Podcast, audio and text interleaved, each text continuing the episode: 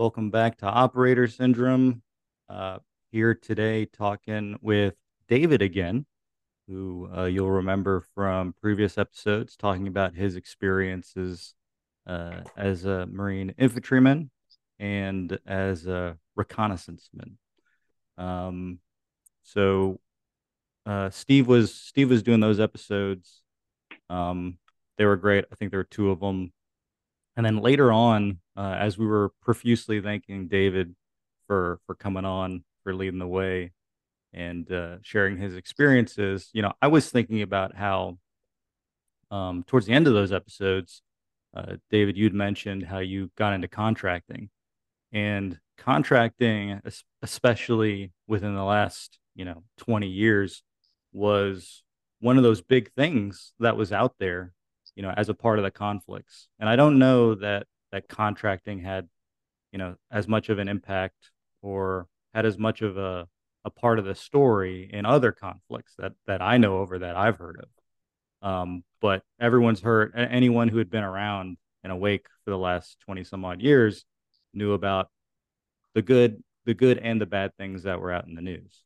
Um, everyone heard about Blackwater. You know, everyone everyone saw 13 hours. So there was a lot of stuff out there. And then for for for folks like you and me who uh, came from communities where a lot of folks would end up leaving active duty and going going out and pursuing contracting um, it was sort of always out there as an option an option that that wasn't open to other folks. So i thought it'd be great to well steve and i thought it'd be great to bring you back on just to talk about that experience because that's a part of that's a big part of the GWOT too. So we appreciate you coming back. Thank you for having me back. Yeah. So, um, so I guess the place to begin is, uh, you, would mentioned it before. You you done you done your your time in the Marine Corps again. Inf- infantryman is that that's correct? Infantry. Yep. And I know within the infantry there are different specialties. Were were you like just like a line dog rifleman, or did you have a specialty within that? Yeah, so I was an 0351, so infantry assaultman. Okay, yeah. a little bit more technical than your uh, standard rifleman.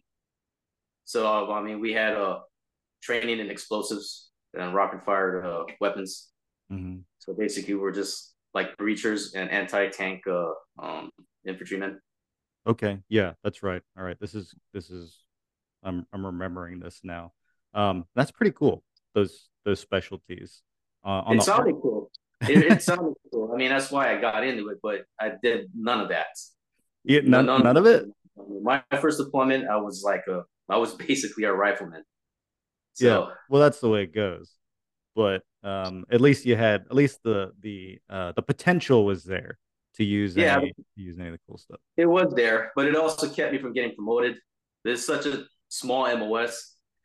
So uh, I had a hard time getting promoted because in the Marine Corps you have what's called line scores, mm-hmm. and you have to meet a specific uh, score in order to get promoted, at least to corporal. So I spent basically my entire enlistment as a lance corporal, mm-hmm. it, as, as an E three. So it it it sucked. Um, to me, it wasn't it wasn't a very good, a viable MOS that you could have to have a career of that and that's sense. not and that's not all that uncommon correct? Like for for folks to do a for at least a first contract as a, a lance corps an e3 isn't that right? Yeah, as an no, infantryman? It, it yeah exactly. It's not uncommon. I mean there's a lot of good marines that never got promoted. Um, they either left the marine corps as an e3 or they re-enlisted and that boosted their score up and they got promoted that way.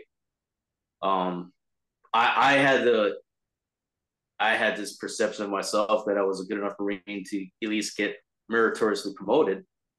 Um, I guess I was just lying to myself the whole time because I never even recommended for the board.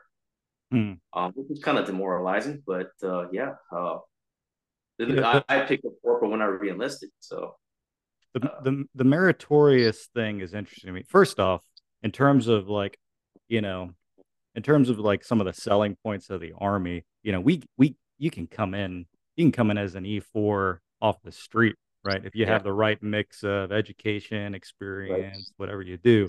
And then yeah. like everybody in the army is basically an E4. So it's it it it sucks that um, you could have experienced infantrymen who are sitting at E3.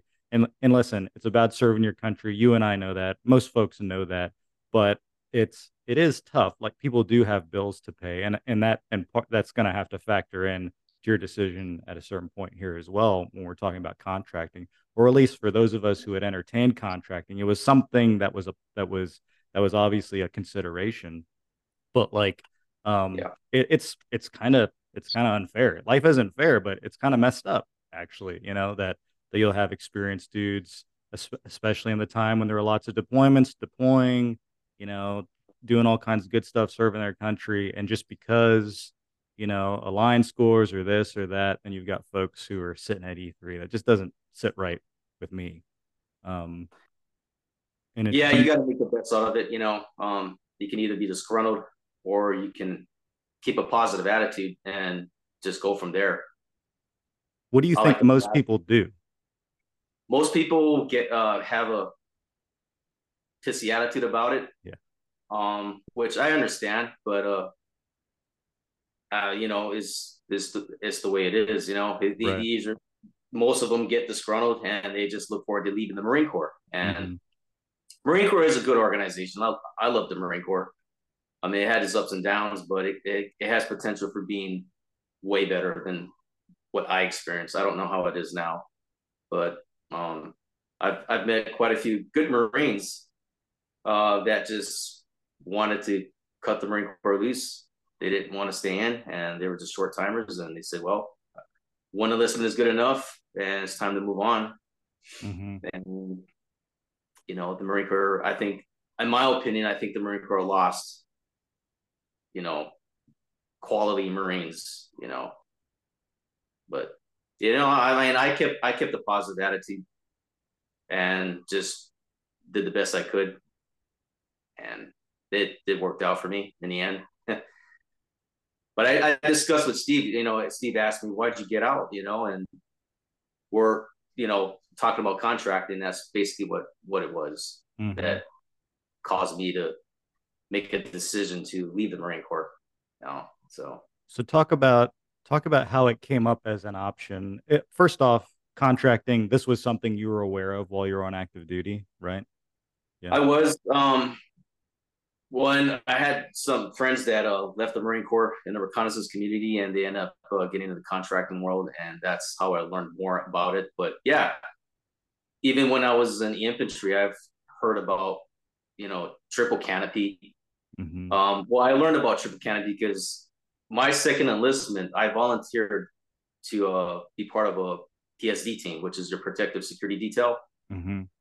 And um, I was so desperate to leave my battalion because, you know, just we didn't, in my opinion, we didn't have very good leadership there. And mm.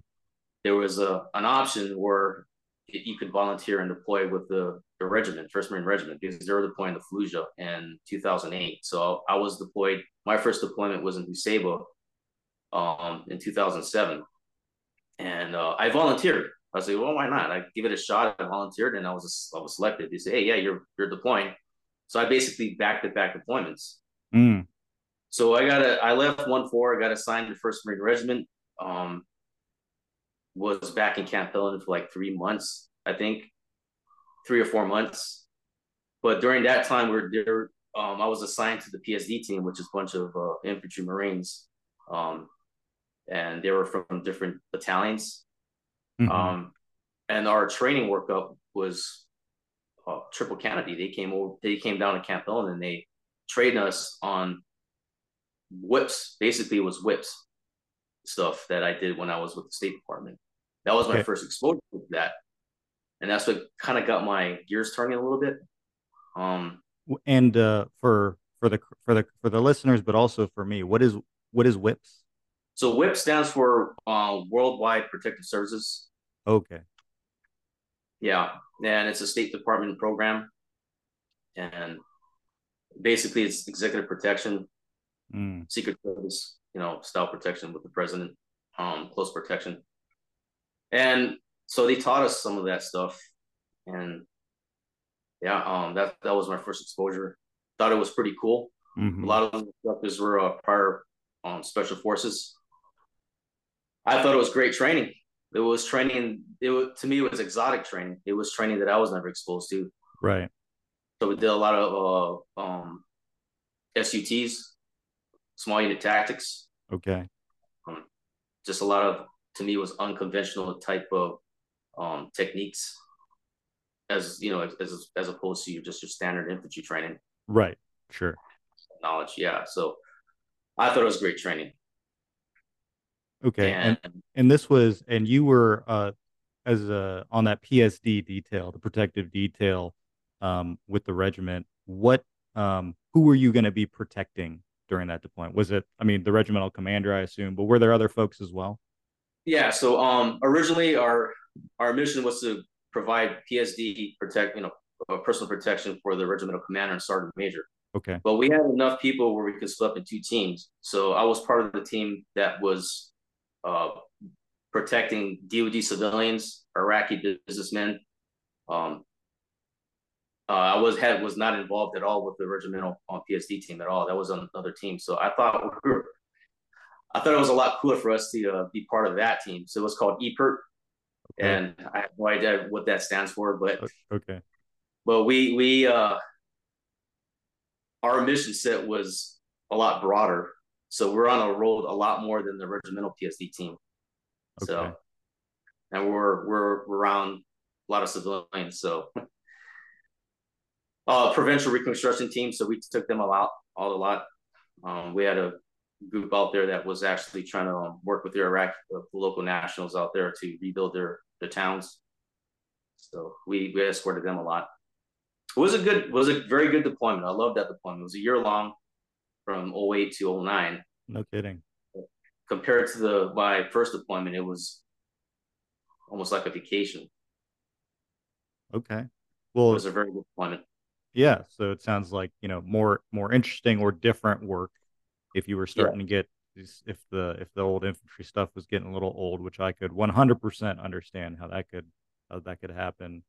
Um, meeting interesting people, um, and then and then clearly um, setting you up for success and in, in a relatively easy transition into the contracting world. I mean, that that had to have been um, at that point you got the resume as opposed to you know like a line dog who's trying to make the case for why you know they should they should they should be accepted into you know a contract position. I mean, you spent a year doing the job, so um, were did you that transition? So it's folks you knew, uh, folks you had worked with uh, on the on the Marine side.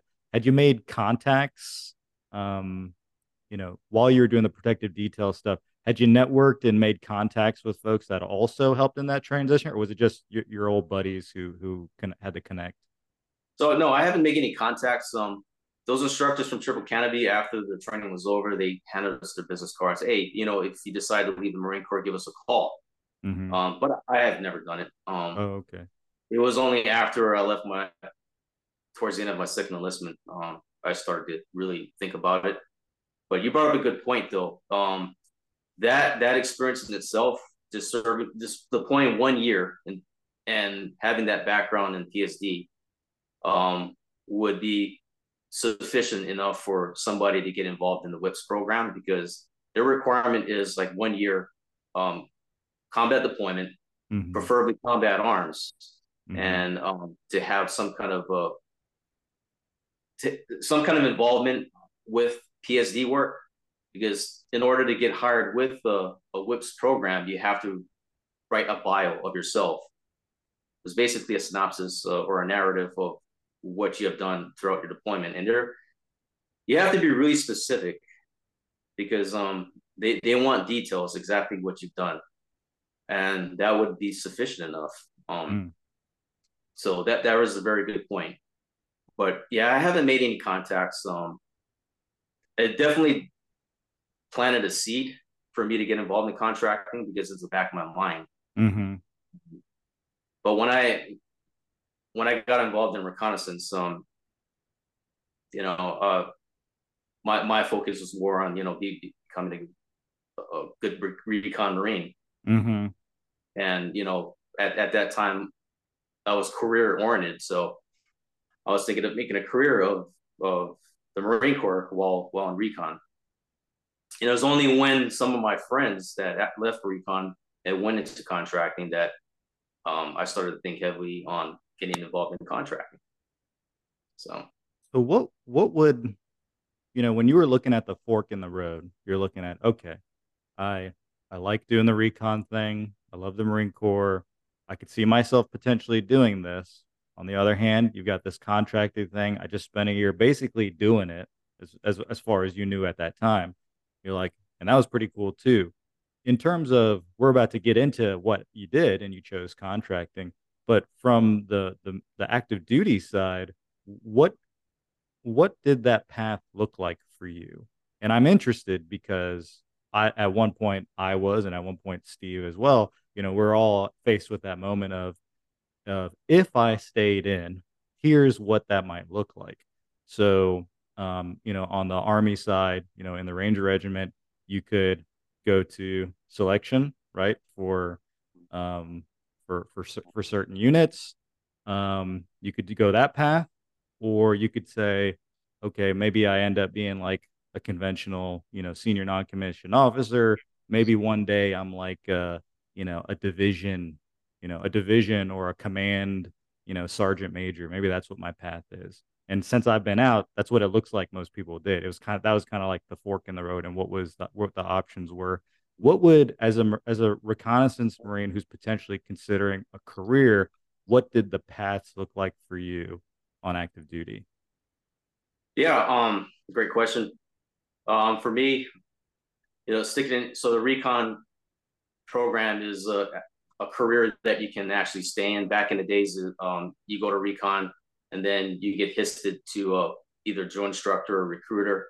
Mm. So they actually take you out of the community and you go with, you know, be a drill instructor or recruiter. So that actually takes you away from training, from you know, time that you can spend training as, as to be more proficient but now nowadays, uh, you can just stay in recon and just uh, work up your way um, into the, the leadership level.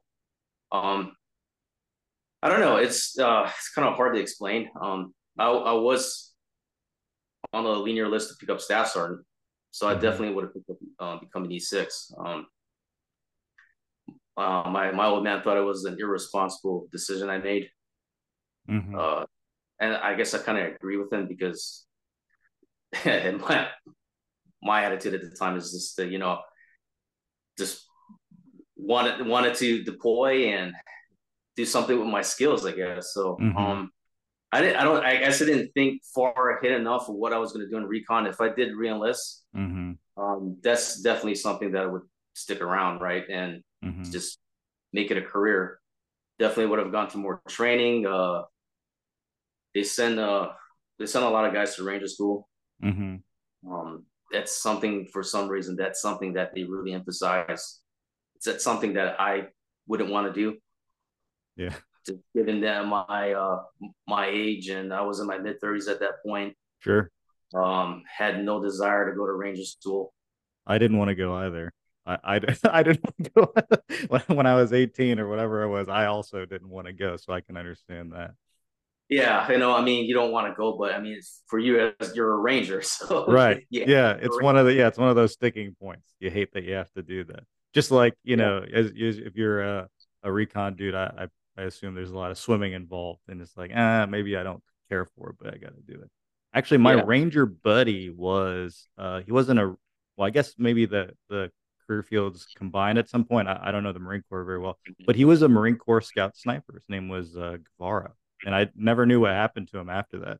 He gave me a ride back home from Ranger School graduation, and then we lost touch. It was like this was like 2007 when you used to do that. You'd like lose touch with someone, you never hear about him again. But yeah, he was a cool guy. Yeah, yeah, I'm sure he was. Um, yeah, so it's it's something that they emphasize. Um, if you want to have a successful career in the reconnaissance community, Ranger School is one of them. Mm. So I think that was a factor. So I gave it some heavy thought. My age, I wasn't getting any younger. I wasn't a spring chicken anymore. Obviously, in my mid 30s, mm-hmm. and you're competing with I'm competing with guys a lot younger than I am. Mm-hmm. And as you know, like being part of the soft community, um, either uphold the standards or you cannot. You can't mm-hmm. move up, get out of the way, right? Mm-hmm. It's the same. It's the same with recon, and um, so uh, it, all these factors coming in, I'm making these decisions. Should I stay in? I definitely didn't want to go back to the regular infantry after being exposed to recon and doing it. I mean, there's no way I wanted to be a right an infantry. Yeah, right. So, uh, I'm thinking about my career. I'm thinking about making you know uh, more money. So risk versus reward. Mm-hmm. Um, and I was cultivated by uh, by my friends that went into recon, and yet you know, give, they're they're retired, so they have a steady source of income anyway, you know, mm-hmm. and they're just doing it as uh, something as a side hobby or whatever it is their their right. business work. But um, uh, I made that decision. So mentioned the fork in the road, I decided to go right instead of left or whatever way. But yeah, I made the decision to be uh, to, to go into contracting, and that's that's what I did. And the uh, and so the organ is the uh, the company ended up being it, it was Triple Canopy. So um, it was Triple Canopy. Mm-hmm. Um, I tried getting so my friends got into a uh, they were they were GRS contractors, Global Response Staff. Okay. So contract with the CIA. Um, they were doing that, but they weren't looking for anybody at that at, at that time. I applied. Um, it was with uh, SOC. Okay. And I was, and I didn't get a response, so I applied to Triple Canopy. Actually, I sent my application out to a lot of. It was Triple Canopy. Um, what was the other one? It's they got bought out by another company now, but um, anyway, so I it wasn't just Triple Canopy; it was other companies, right. and Triple Canopy called me Okay. And so I started the process with them. And it's kind of a lengthy process because, like I said uh, before, you have to write a narrative of your experience. And um, honestly, I didn't think it would have troubles because one, one for my um, PSD background and then reconnaissance. Right. Um, yeah. So no no trouble whatsoever. Um, I did have the background already. Um, and then you have your physical. So there is an extensive physical um that you have to go through. Um, they're, they're actually they're really thorough. Um, they do EKGs. Uh, you go on a um, stress. Uh, you where you run on the treadmill. Mm-hmm. Do a um, test, uh, hearing, vision, which wasn't a problem to me. I mean, I, I was still relatively healthy back then. Um, mm-hmm. Then you have uh, your your PFT, mm-hmm. which is based off the FLETC PFT. So FLETC is your your Federal Law Enforcement Training Center mm-hmm. in Georgia. So they base they base their standards their as far as their PFT based off the FLETC program, which is a mile and a half run. Uh, it's uh, uh, it's I think it's a 300 yard sprint, and there's a Illinois agility test where you set up cones and okay, yeah, you lay in a prone position and you run across these cones and you just you, you run down, you run back. Uh, there's a a fulcrum bench press? Uh, okay. where you uh, yeah you you do a bench press was on a fulcrum machine. So it's not actually a flat bench with with a straight bar. Mm, okay. So you do a bench press and it's a, there's a percentage of your weight that you have to lift. And uh, i believe it was crunches and i believe push-ups. Okay. But it, it wasn't uh, as challenging as you know you'd think it would be. If you're in decent shape or moderate shape, you, you wouldn't have any problems. Mm-hmm. So you do your PFT, and then uh, uh, you have to get a passport, a tourist passport, and that can take some time. Mm-hmm. Uh, if you don't have a passport, so it might take up to a year. Just depends uh, from the time you apply to the time you get it. Um, and then you get your visas so if you're deploying to Iraq or Afghanistan, wherever country you're deploying, you have to get um, you have to submit your passport to the State Department in Washington D.C. Mm-hmm.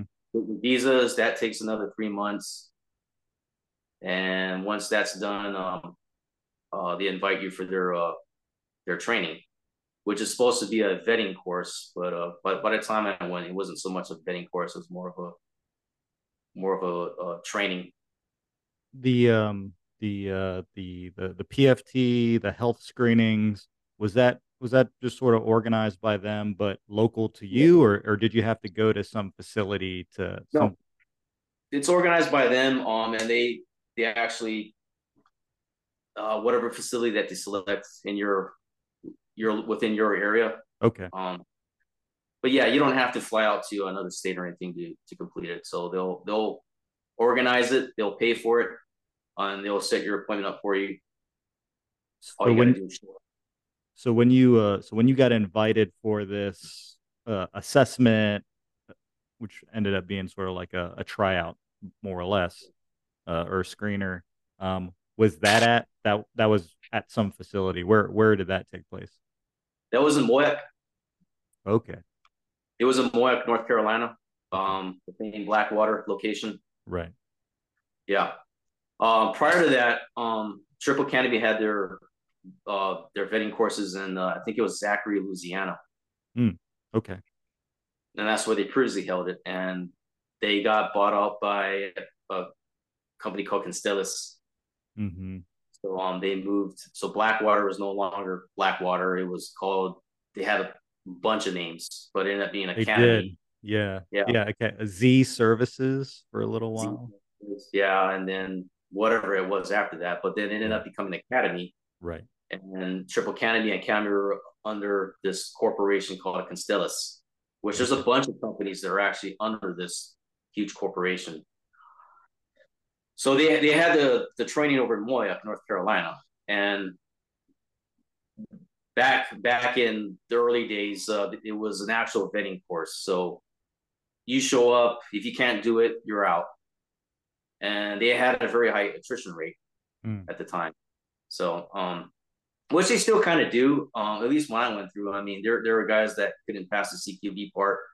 Mm. Um, a lot of safety violations. The guys who can't, I, I think the biggest killer was the weapons fall. Mm. Um, you have a lot of guys who are in the infantry that have no experience in uh, um, pistols, and right. um, yeah. you have to fall with the Glock 19, which is not very easy. If you're not familiar with pistols, Glock 19s are very hard to manipulate. So there's a lot of failures on that, and it, which kind of blew my mind. Um, if you're going to get involved in this kind of program, you at least go to a range or something, get proficient, right? Right. And guys are showing up and they just don't know how to, they just can't shoot. Um, yeah, that so. does seem strange. You you'd think someone would take, or, I mean, were you aware? Let's ask this question: Were you aware of what you would be assessed on yeah. prior to showing up? Yes. Okay. Uh, so then there's no excuse. Like it, you're gonna see pistol qual on there. It's like you didn't think to go brush up, you know? Google is a wonderful thing. Yeah, Google's a wonderful thing. You can just Google things and it will show up, and you can get an idea of how the the, the program is going to be like. Right. So, um, if if people if people have no idea and you show up to a program, you have no idea what's going to be like. Um, I, mean, I guess it's on you. I mean, I I love the infantry. I came from the infantry as well. You did. We both know that there are definitely there are many different groups, but in terms of like how, how people approach problems, they're definitely they're absolutely a, a group of infantrymen who just show up and you know don't don't think ahead, don't prepare ahead, and uh, yeah, um, I mean, yeah, you get guys like that. Um, they're they're not like how your your experience in the ranger community where everyone is just squared away, right? Everyone knows what they're supposed to do. They take initiative if they don't know what they have to do, they take initiative to make sure they they can accomplish the mission. And right, what do you expect um, with, with, guys like that? Um, yeah, guys that show up there are out of shape. They were just couldn't make the mountain have fun. So it, it blew my mind. Yeah, I mean, and good for the course though helps you. I mean, it's a little bit of a waste of their time. It's not. It a little, a it's a, it's a lot of a, of the of a waste of everyone's time, but um, yeah but having at least having those events helps to to to thin out thin out the herd, identify folks who who do go the extra extra mile. So you got the you got the pistol qual, right? C, you mentioned CQB. CQB is interesting to me because um, you know, it is maybe it's less so now. I don't know because I've been out of the game for so long, but um, it did seem very like unit dependent, even maybe even like like team and squad, maybe platoon. We'll say platoon. Maybe like it could it, w- it would standardize a little bit at the platoon level, but there were CQB that, that as far as I remember, there were so many points for for people to come up with their own little things you know you know well we do it the you know we squeeze here we don't squeeze there we do this we don't do that. So i'm it i'm interested so the cqb was what were they looking for there? Was it just like was it just like taking taking safe shots? Like what what do you think they were looking for in that yeah so their cqb was very rudimentary. Okay it was you know see if you can actually go into a, a threshold what would you do guy like button hooks left, or you're going to button right. Mm-hmm. You know, you just want to see if you have that very basic knowledge of um, room clearing. Okay. Um, there, so it wasn't really advanced. Um, and they were just looking for uh, uh, if you were safe. If you're not pointing your muzzle behind the guy's head, if you're not sweeping the guy's head with your muzzle, mm-hmm. um, muzzle discipline. Um, if you're engaging a target, if you're actually, you know, not looking away. There was one guy that was actually looking away and communicating with the guy behind him while he was shooting. So the no they, look, got, the no yeah. look shot. Whoa. Yeah. So they got rid of him very, they got him quick. So I gotta know. I gotta ask. You don't have to say. What unit was this guy from? Do you so remember? it was. I have no idea. He was. Uh, I hate to say he was an army guy, but he was 11 Bravo.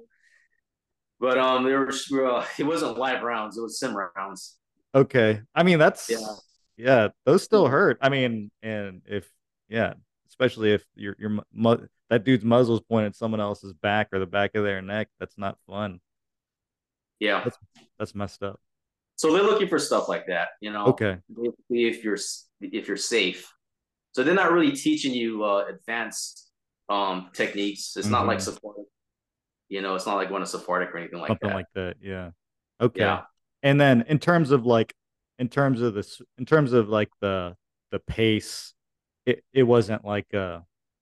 I gotta imagine it wasn't like a mad dash through. It was kind of like methodical. No. Okay. Yeah, it was very methodical. Okay. Um, I wasn't say by the numbers, but I mean. Yeah. Yeah. Okay. Yeah, because I I can imagine that's a I, I when you said CQB, and we talked about it before, but I just there's obviously so many areas where someone who's unprepared can just really mess up in there. So okay, and you've you've you've called out all the things I would have been worried about. So it's got a it's got a CQB portion. Um, anything yeah, about like yeah, the CQB part is like three days or something like that. Oh, three days, really? Okay, so that's yeah. pretty. Okay, anything like um was it anything like under nods or, or low light conditions iterations like yeah. that? Or it was just like it was just just seeing the basics over and over and over again? So the driving part not the cqb part no. Um so okay. the driving part was uh low light low visibility conditions um where you had to use uh, nods. Okay. Which i thought was kind of difficult man. Um i well i was about to say i've never driven under i've driven like gmvs but it's like you know, in a line. It's a patrol in a line. I've never done like defensive driving or anything like that. Yeah, the defensive so their defensive driving portion was pretty legit. I really love that portion, and it was nothing new to me, but I thought they did a really good job in that. Um, so you have uh, your introdu- introductory to you know defensive driving. Uh, they teach you the the dynamics of vehicles and how they move, how they uh, are affected with speed and turns. Mm-hmm. Mm-hmm. And they get you on the road. So Moyock has a oh, it's a, a, huge track that's right. uh, built by the Department of Transportation, I guess, where it's approved by the Department of Transportation. So it goes into this like figure eight almost. And it's uh I don't know, it's a pretty pretty wide track, long track, and they, mm-hmm. they teach you on that. And they you go on a Crown Vic and you do you learn how to do maneuvers first in the Crown Vic uh, evasive maneuvers, emergency maneuvers. Then you get into your uh, up armored Suburbans. You learn how to drive those. Um, there's a Bearcat portion. So a Bearcat's like a it's like an MRAP. Right. It's an armored personnel vehicle that SWAT team uses. Mm-hmm. You learn how to drive those. Um, but there's a day portion, and that that one was like about a week, I guess, mm. More or less. And uh, there's a night portion where you have to drive at night, completely black with nods on. Yeah. And I thought that was challenging enough. Were you? What year was this? Oh, About, this was twenty around 2014. Yeah, 2014. 2014. So did everyone have like the binocular nods by then, or is that what you guys were driving with? Yeah, it was uh, uh 31s. Okay. All right. Um, and and at this point, so the driving portion, it sounds like you're getting more into instruction. Is this kind of after that screening screening phase, or is this kind of all wrapped in together? Yeah, so that's after the screening phase, but the okay. whole the whole portion of the training program is a one giant interview, basically. Mm. Yeah. Okay. So if you didn't do what if you didn't if you couldn't pull it off the driving, then you weren't going to get hired on, basically. No. Yeah. Yeah. Were you getting Were you getting paid at this point yet? Yeah, you were getting paid not as much as if you went down range, but you were getting uh, you getting decent pay. Okay. Okay. Interesting. Um, well, so we'll we'll wrap up this episode here. We'll we'll pick it back up right where we left off. Um, but um, yeah, I was gonna say that uh, that it's interesting. It's I'm interested to hear what else what else they introduce you to, and then where where that experience really comes out to play, right? So, um, you've driven before, you would have you would have had a leg up on that.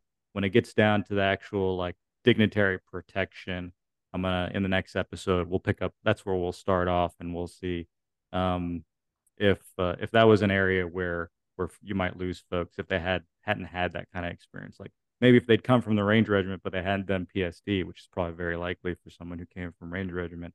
Wonder if that's something they could have picked up. Um, but we'll we'll start with that in the next episode. So appreciate it. Uh, thank you all for listening. We'll catch you in the next one. See you soon.